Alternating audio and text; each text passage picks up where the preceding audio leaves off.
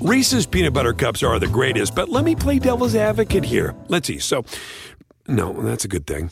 Uh, that's definitely not a problem. Uh, Reese's, you did it. You stumped this charming devil. At Vanguard, you're more than just an investor, you're an owner. That means your priorities are Vanguard's too. So, whether you're planning for retirement or trying to save up for your next big adventure, Vanguard will work alongside you to set personalized investment goals. That's the value of ownership. All investing is subject to risk. Vanguard is owned by its funds, which are owned by Vanguard's fund shareholder clients. Vanguard Marketing Corporation Distributor.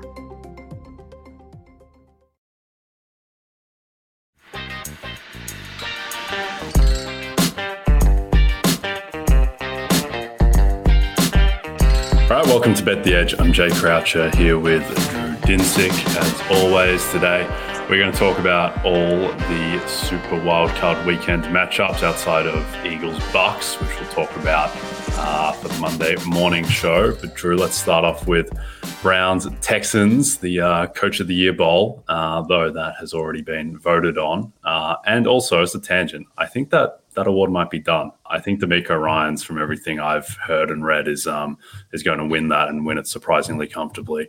Uh, in any case, the Browns are two and a half point favorites at the Texans. The total is 44 and a half. Game is on NBC and Peacock. Uh, what's your read on this one? Uh, well, uh, I mean, sidebar on the coach of the year.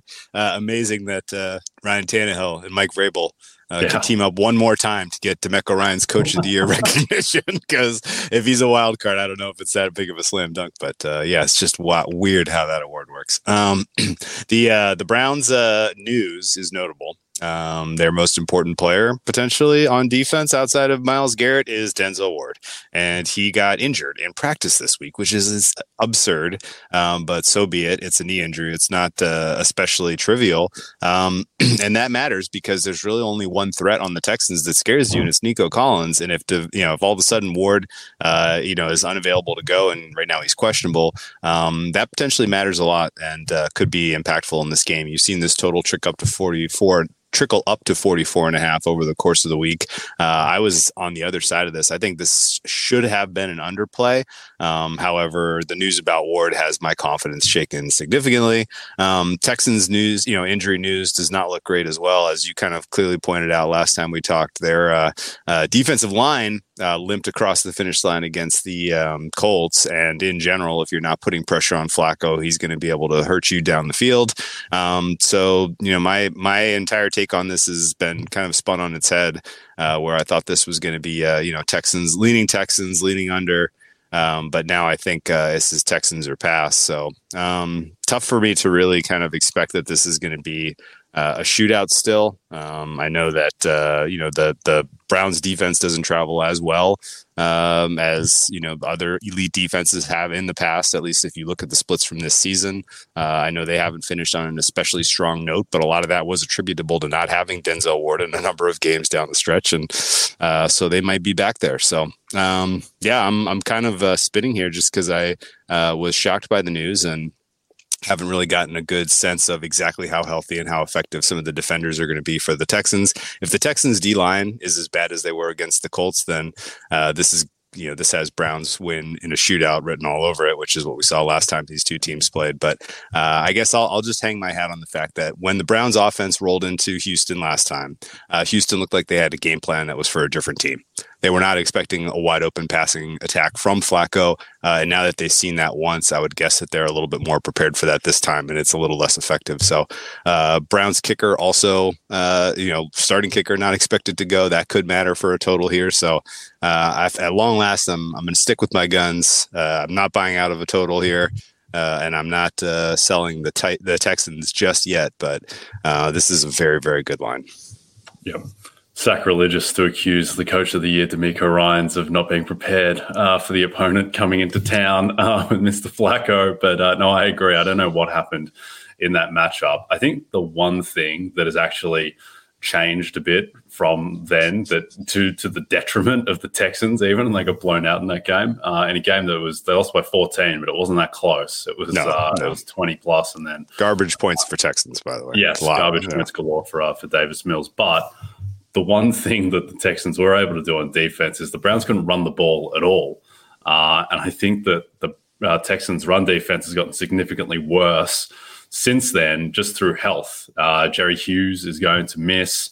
Uh, Will Anderson, I mean, he gutted it out on uh, on Saturday night against the Colts, but he had, he had nothing. Like he uh, was able to, I think, for the, the, start of the game, he was able to get a little bit of push, but then by the end of the game, he was really limping around. He was hobbling off to the sideline. Uh, by the way, sort of awards uh, tangent as well. I think Will Anderson is going to win Defensive Rookie of the Year. Uh, is my sense too. I think it's going to be three awards for the Texans. Uh, so quite crazy. But Anderson banged up, Jerry Hughes out. Jonathan Greenard looks like he's going to play. At least he said he's going to play. Uh, he's officially listed as questionable, but Maliek Collins is banged up, and just I just can't buy the the idea that the Colts, who like were fine as a rushing attack all year, but they had Braden Smith go down in the game and yep. I just can't imagine that if the Texans, if those guys were right, that Jonathan Taylor would have been able to do that. So I'm kind of inferring that that these guys are not healthy, and I'm not sure that the break uh, will have helped them that much. I'm not sure Will Anderson's high ankle sprain is going to get better, uh, and it's not like they have any extended rest for this because it is the Saturday game. So you add all that up, and I think that the Browns will be able to run the ball more than they did. I don't think Flacco is going to be able to throw as effectively, just given that it was an out of body out of body experience for him and Amari Cooper. But I think they'll be able to run it better. Uh, it's Jerome Ford, his rushing prop is 43 and a half. I'm not sure if anyone watched Jonathan Taylor, but I don't think a lead running back for the team going up against the Texans after what we saw, and the Texans are favored in this game. Uh, sorry, the Browns are favored in this game. I'm not sure Ford can be set at 43 and a half. So that would be my best prop look uh, in this one. Okay. Anything else on. Texans Browns before we go on to Dolphins Chiefs? I guess uh, we said it when we talked about this uh, last week or last Sunday. I guess the best bet will probably be made in game once we have answers to a couple of these questions because we're not really going to know the health and state of some of these Texans players until we put eyeballs on them. Uh, and uh, I agree with your take that uh, a Browns lead means Browns second half is a bet, uh, and uh, a Texans lead probably means that uh, second half over is a bet. so that's kind of where my head is at in terms of potential live angles here. Yep. Last thing on this one, seen a lot of chatter about how uh, Joe Flacco is the experienced quarterback in this matchup, and CJ Stroud's a rookie in his first playoff game. Like, Houston have the massive quarterback advantage in this game. Like, it's not close. I'm sorry. Like, I know Flacco's had a great five weeks, like, relative to expectation. He's also thrown eight picks in five weeks and could have thrown a lot more. CJ Stroud is a significantly better quarterback than Joe Flacco. Uh, and as far as Stroud not playing in a playoff game, he has played in a playoff game. Last week was a playoff game for the Texans. Sure. It was in prime time. Uh, it was win or go home. That was a playoff game. Uh, and it, now it's going to be a much better defense that he's going up against. But I think that Stroud uh, is more than ready for this based on yeah. what we saw yeah. the Colts. Yeah. Just real quick on that point Flacco with a significantly lower floor, right? CJ Stroud's floor yeah. is way high. Flacco could take the Browns out of this game, and it would not surprise me. Oh, absolutely. I, am still waiting for New York Jets and the Broncos, Philadelphia Eagles, Joe Flacco yeah. to uh, to surface at, at any point. Yeah. Okay, Dolphins, Chiefs. Chiefs are up to four and a half point favorites now. The total is 44. Saturday, 8.15 p.m. Eastern, exclusively on Peacock. Uh, the reason this line has trickled up for the Chiefs is, I think, largely because of the injury reports and the fact that – the Dolphins don't have any edge rushers left. Uh, Bradley Chubb, Jaelan Phillips, Andrew Van Ginkel, all done. Uh, and they're signing Bruce Irvin, Justin Houston off the street. Uh, I mean, Justin Houston might be a starting edge rusher for this team. And by the way, their other guy was already Melvin Ingram, uh, who was supposed to be like a 10 snaps per game situational edge rusher, who's now mm-hmm. covering Dalton Kincaid on wheel routes. Uh, so they are a mess in terms of their health situation, at least at edge rusher. Uh, do you think that that tips the scales here to the Chiefs of the line? Yeah, Xavier Howard out as well, Jerome Baker yeah. out as well. Um, the Dolphins defense is an absolute shell of the unit that was grading well over the back half of the season. Uh, and that definitely does matter. I think they could make the Chiefs offense look good here. Um, I laid the uh, money line with the Chiefs earlier this week. I got minus 185, minus 190. Um, I think minus 225 obviously there's been market support for kansas city here uh, and i think it is just people digesting the injury impact I will say that if this game was being played in a neutral situation on a neutral field, um, and with the full strength Dolphins team, this would be more like Dolphins slight favorites for for me, or you know, around to pick them. You put it in Arrowhead, you got to give the Chiefs a bump to two, two and a half. Uh, you you consider the weather impacts and what that does in terms of how each team wants to attack and play this game, and I think you got to push that past three. And then I think the injuries is really what takes us over the top, and which has driven us to four and a half. Um, so I guess what I'm saying is I agree with uh, kind of the market upgrading the Chiefs for this particular spot. Um, I will note that uh, the idea of Melvin Ingram defending Travis Kelce in this one gives me a good hearty laugh. like this, there could be some funny moments in this contest. Um, but I will say that like if you put me my feet to the fire and you said, "Hey, make a case for the Dolphins," like hasn't the market gone too far? Like I think there is a case to be made, right? There's a second side to this coin, and that is the fact that the Chiefs' run defense is susceptible, and uh, there's a lot of things that the Dolphins do well in the running attack that are independent of the person that they're handing the ball off to and the blockers in front of them. Uh, and so I think just scheme and attack uh, that is available for Mike McDaniel in this contest is going to be good enough to keep them in the game if they can play enough keep away here, maybe they can kind of hide their defensive injuries here. So, you know, there's there's definitely a world where, you know, we're in the third quarter of this one. The Chiefs have had four drives and the Dolphins have a lead and everyone's scratching their heads like, how is this happening? When is Pat Mahomes going to show up? Like that's definitely in the realm of possibility. But uh, I think this is uh, probably about as bad of a spot as you can ask for for a playoff game that the Dolphins have found themselves in because of the injuries. And uh, honestly, not really counting on 100% Tyreek Hill and Jaylen Waddle in this one. We haven't even mentioned that. Uh, they're both going to be out there, but uh, to the degree that they're going to be them, their game changing, you know, game breaking selves, I have to see it to believe it. So, um, you know, I think there's there's definitely uh, a, a, hard road ahead for the Dolphins to be competitive in this contest. Uh, I just uh, I think the market may be uh, you know at its at its you know absolute apex in terms of how much we're willing to upgrade the Chiefs and downgrade the Dolphins. Yep. Uh, I will make the case for the Dolphins a little bit later, but for now, a couple things. One, uh, Jevon Holland, who keeps on getting listed on the injury report with his injury as knees, plural. he's got two sprained MCLs, uh, but it seems like he's going to gut it out. DeShon Elliott as well. It's a little bit of a concern that neither of those two guys practiced all week, but I do think, to your point, Waddle's going to play. Looks like most of it will be back. Tyreek is going to be. I mean, still, this limited version of Tyreek is still like the fifth best wide receiver sure. in football, I would say. Sure. So they're in a pretty good spot there. Uh, and I think there are some reasons to like the Dolphins here, but I'll get into that a bit later. All right, before we get to Steelers Bills, don't forget to stream Dolphins Chiefs exclusively on Peacock. And for a limited time, get a one year subscription to our streaming service for $29.99. Sign up now at peacocktv.com backslash NFL. Terms apply. Reese's peanut butter cups are the greatest, but let me play devil's advocate here. Let's see. So, no, that's a good thing. Uh, that's definitely not a problem. Uh, Reese's, you did it. You stumped this charming devil. At Vanguard, you're more than just an investor, you're an owner. That means your priorities are Vanguard's too. So whether you're planning for retirement or trying to save up for your next big adventure, Vanguard will work alongside you to set personalized investment goals. That's the value of ownership. All investing is subject to risk. Vanguard is owned by its funds, which are owned by Vanguard's fund shareholder clients. Vanguard Marketing Corporation Distributor. Steelers Bills. Line is Bills minus 10. Total has plummeted to 35 and a half, 25 mile per hour winds in Buffalo. This game is Sunday, 1 p.m. Eastern on CBS. No TJ Watt in this one. Uh, what's your lean uh, on Bills minus 10? Expecting Minkah Fitzpatrick back, though. Yeah. Uh, that's positive.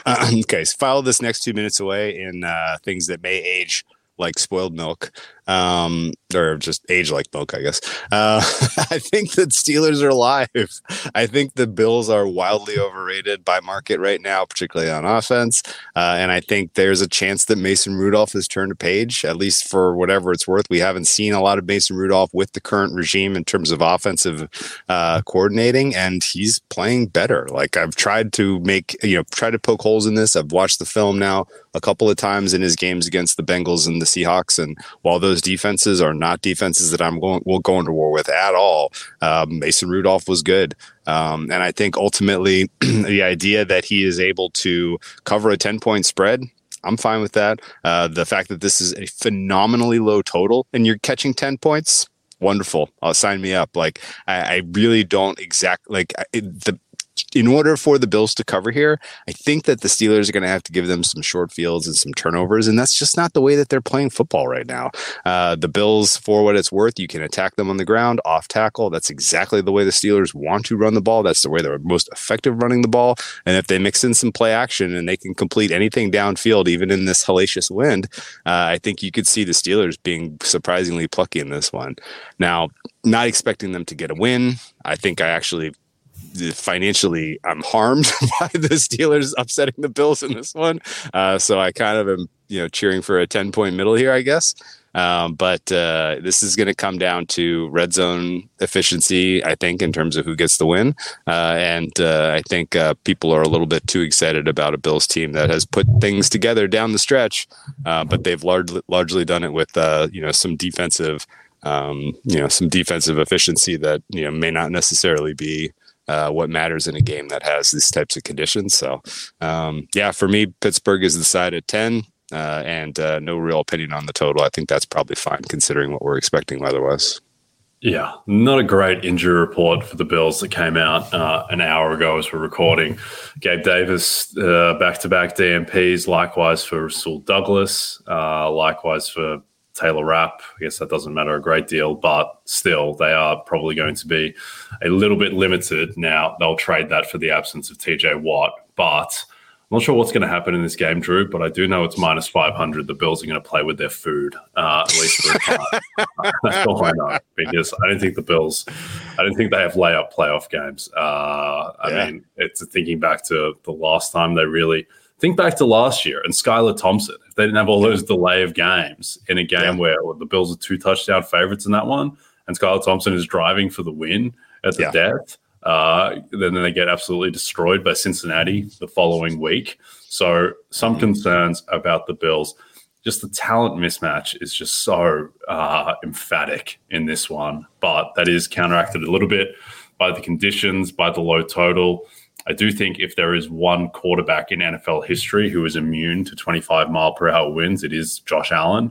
Think back sure. to that insane Patriots game a couple years ago where Mac Jones threw three times in the entire game and Josh Allen's just dropping back like it's a uh, like it's a September game in Miami. So I think that Allen will be fine with the conditions, but I'm a little bit worried – as someone who has a lot of Bills futures positions, which have gone on an absolute odyssey this season from backing them at like 10 to 1 to win the Super Bowl after week three, uh, and now coming full circle where that's probably about slight slight value now, uh, although nothing to uh, call home about. But yeah. uh, I am a bit worried about the Steelers running the ball and the fact the Bills have had a bad rushing defense this year and the Steelers seem to have found something on the ground. Uh, but ultimately, you would expect that the Bills will have too much to advance. Maybe covering ten will be a bit beyond them, though. Mm-hmm. Okay, let's uh, let's go to Packers Cowboys. Cowboys are seven point favorites in this one. The total is a massive 50 and a half. Uh, the game is Sunday, 4:30 p.m. Eastern on Fox. So Cowboys futures holder, I'm a little nervous about this one. Another team in the Dallas Cowboys that uh, is obsessed with playing with its food uh, and a little bit concerned about their defense. Don't like that Stephon Gilmore is going to be in a harness, which never sounds good for a human being, uh, but that's what he'll be doing to gut through this one. Uh, and for you for your breakdown, the thing that leapt out the most to me is looking at some of the props for this week. Jordan Love is set at 248 and a half passing yards. That is staggeringly low to me. Yeah. I would have expected this would be 25 yards higher. He's gone over this number seven of the past nine. And a lot of those, he wasn't a touchdown underdog in a playoff game uh, in effectively a dome. So I don't know what is going on with that number, but that would be my best bet here. Uh, what's your breakdown of this game?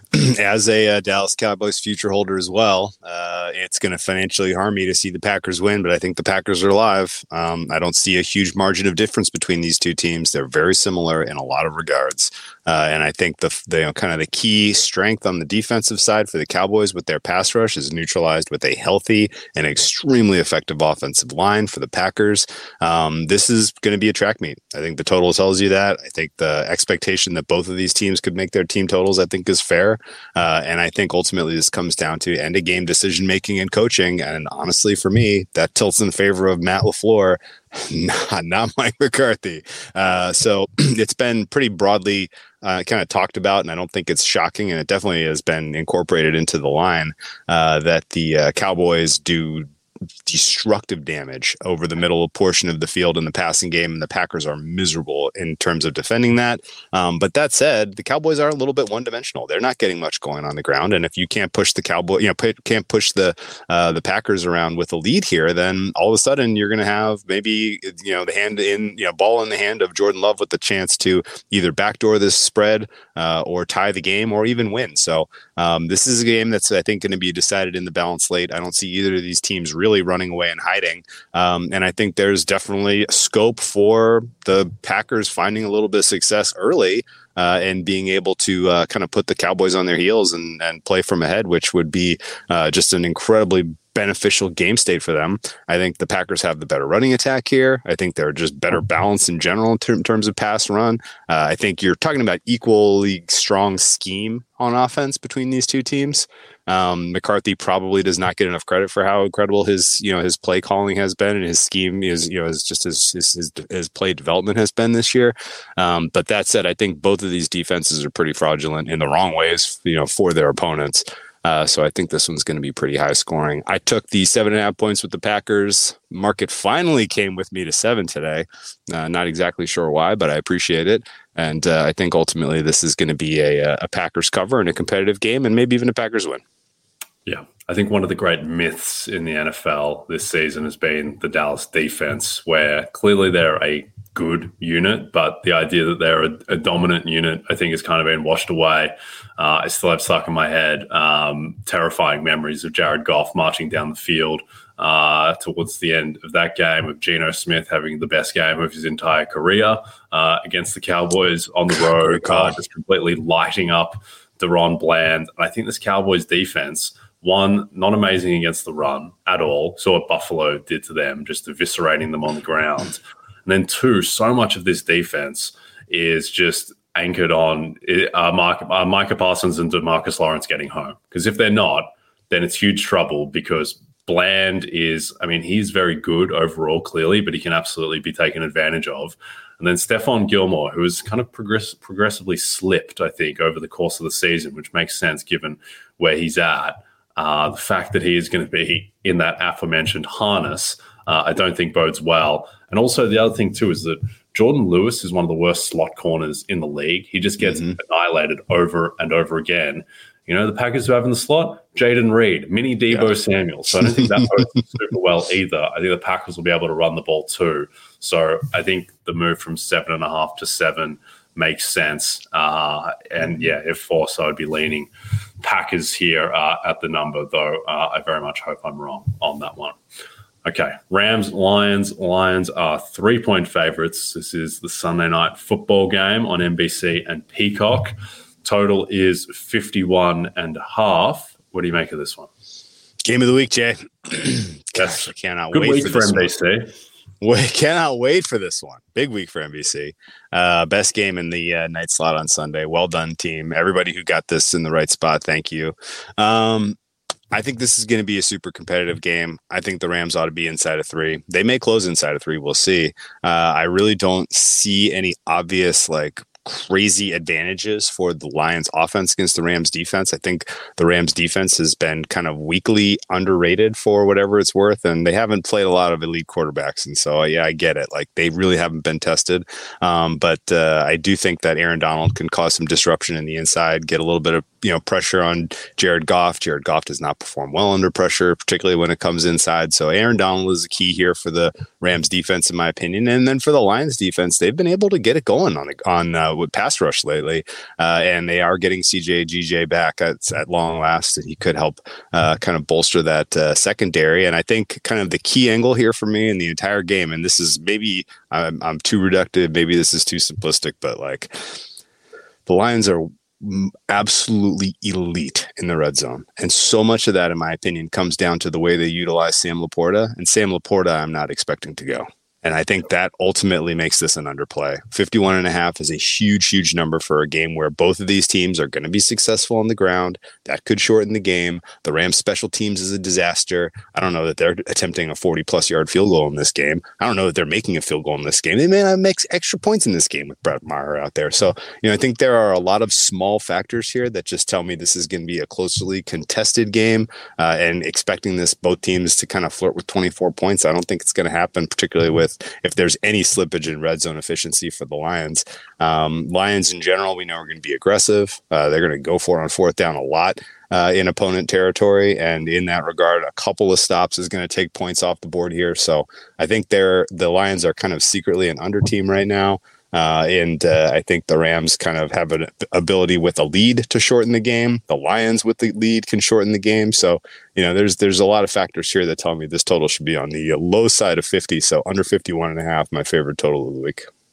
Yeah, no, I like that. And I think with the Lions, there's this idea that the defense is just a complete catastrophe. I think people have in their minds the Thanksgiving game where Jordan Love did absolutely whatever he wanted, even like the Saints game where the Saints kind of came back at will on the sure. Lions. But I think this defense is now with the emergence of uh, Melifonwu, uh, who's been fantastic at safety, with Brian Branch uh, kind of doing a Devon Witherspoon impression, just zooming all over the field, and the fact that Aidan Hutchinson is like a legitimate superstar now, and they've got Alim McNeil back.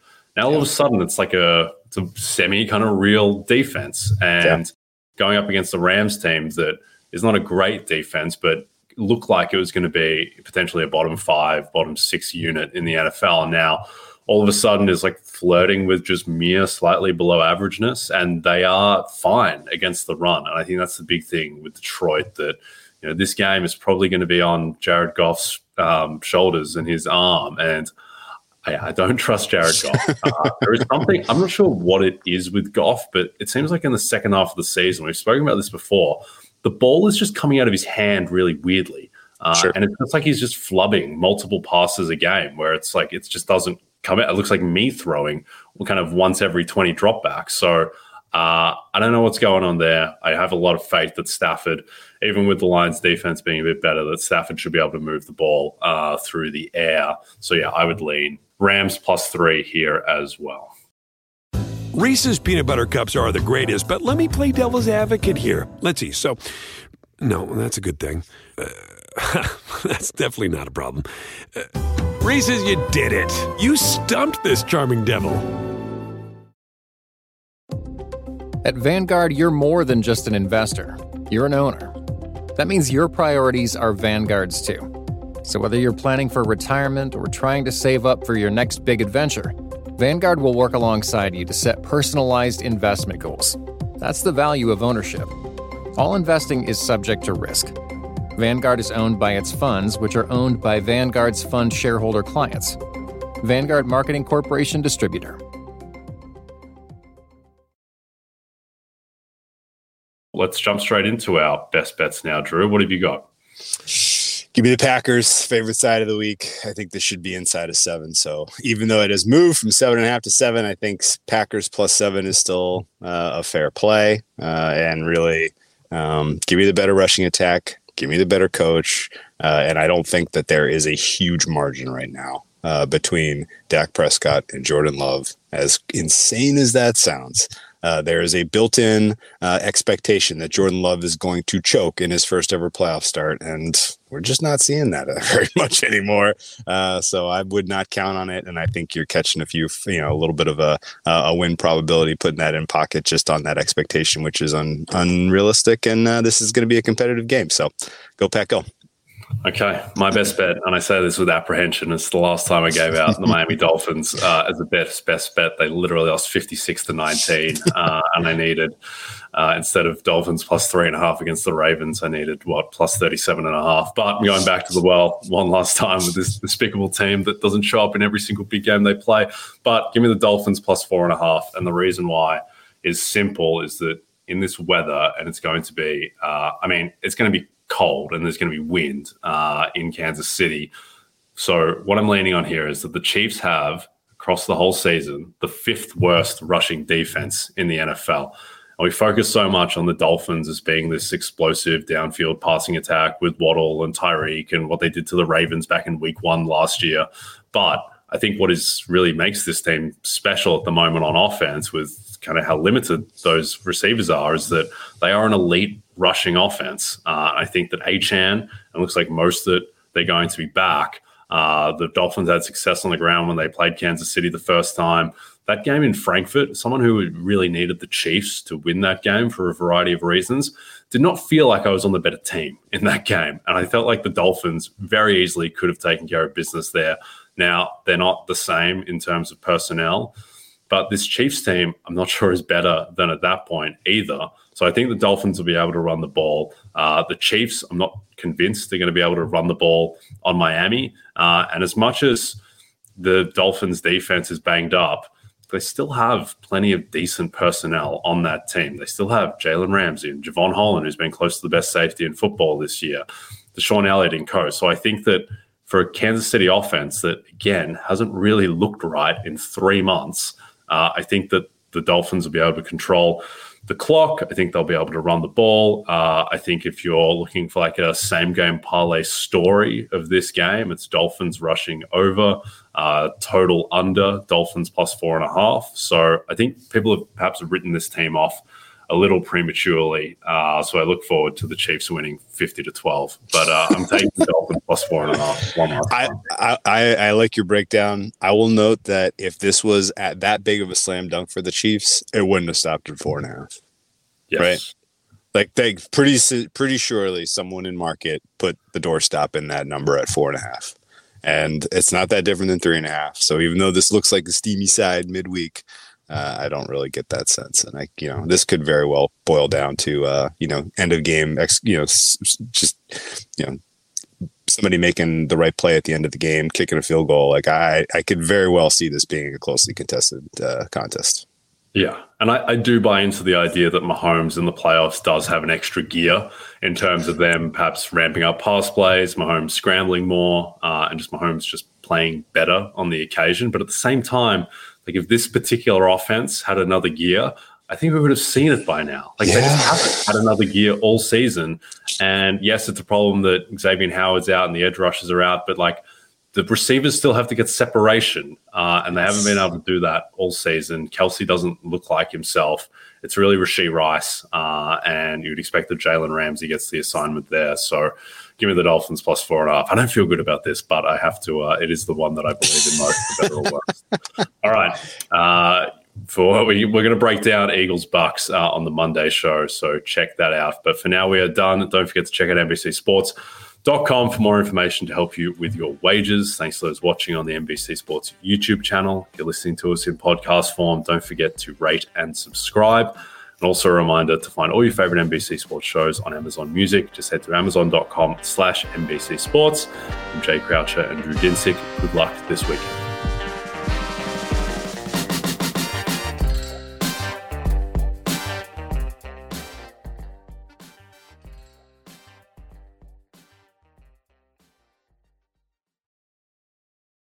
Reese's peanut butter cups are the greatest, but let me play devil's advocate here. Let's see. So, no, that's a good thing. Uh, that's definitely not a problem. Uh, Reese's, you did it. You stumped this charming devil. At Vanguard, you're more than just an investor, you're an owner That means your priorities are Vanguard's too. So whether you're planning for retirement or trying to save up for your next big adventure, Vanguard will work alongside you to set personalized investment goals. That's the value of ownership.